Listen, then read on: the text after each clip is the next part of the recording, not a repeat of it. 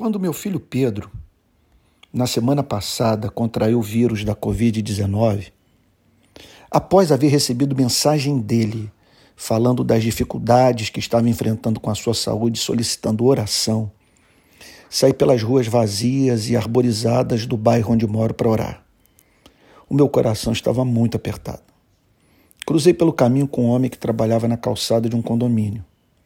Eu ouvi cantarolar uma frase me perguntaram o que para mim é o amor. Pensei na resposta que daria para a mesma pergunta. Qual a mais bela, profunda e convincente manifestação de amor que encontrei na vida? Jamais tomei conhecimento de algo mais comovente do que o caso de amor que Deus tem com os redimidos.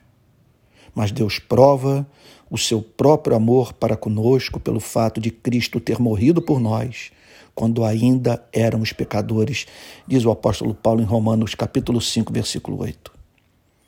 Segui o meu caminho pensando nos seguintes fatos. A vida de todos os que eu amo está nas mãos daquele que deu a mim o que de mais precioso poderia me oferecer, o seu único filho. Esse amor é hoje o fundamento da minha oração, da preservação da minha sanidade mental e da minha esperança. Mais um ponto. A beleza desse caso de amor é a principal razão da minha fé e compromisso de vida com o cristianismo. Creio na realidade objetiva desse amor insuperável, porque não acredito que o ser humano teria capacidade de criar um Deus mais amável do que o Deus real.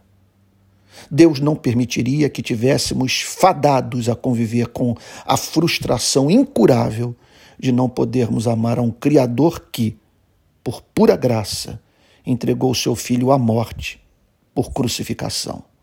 Creio, porque é belo.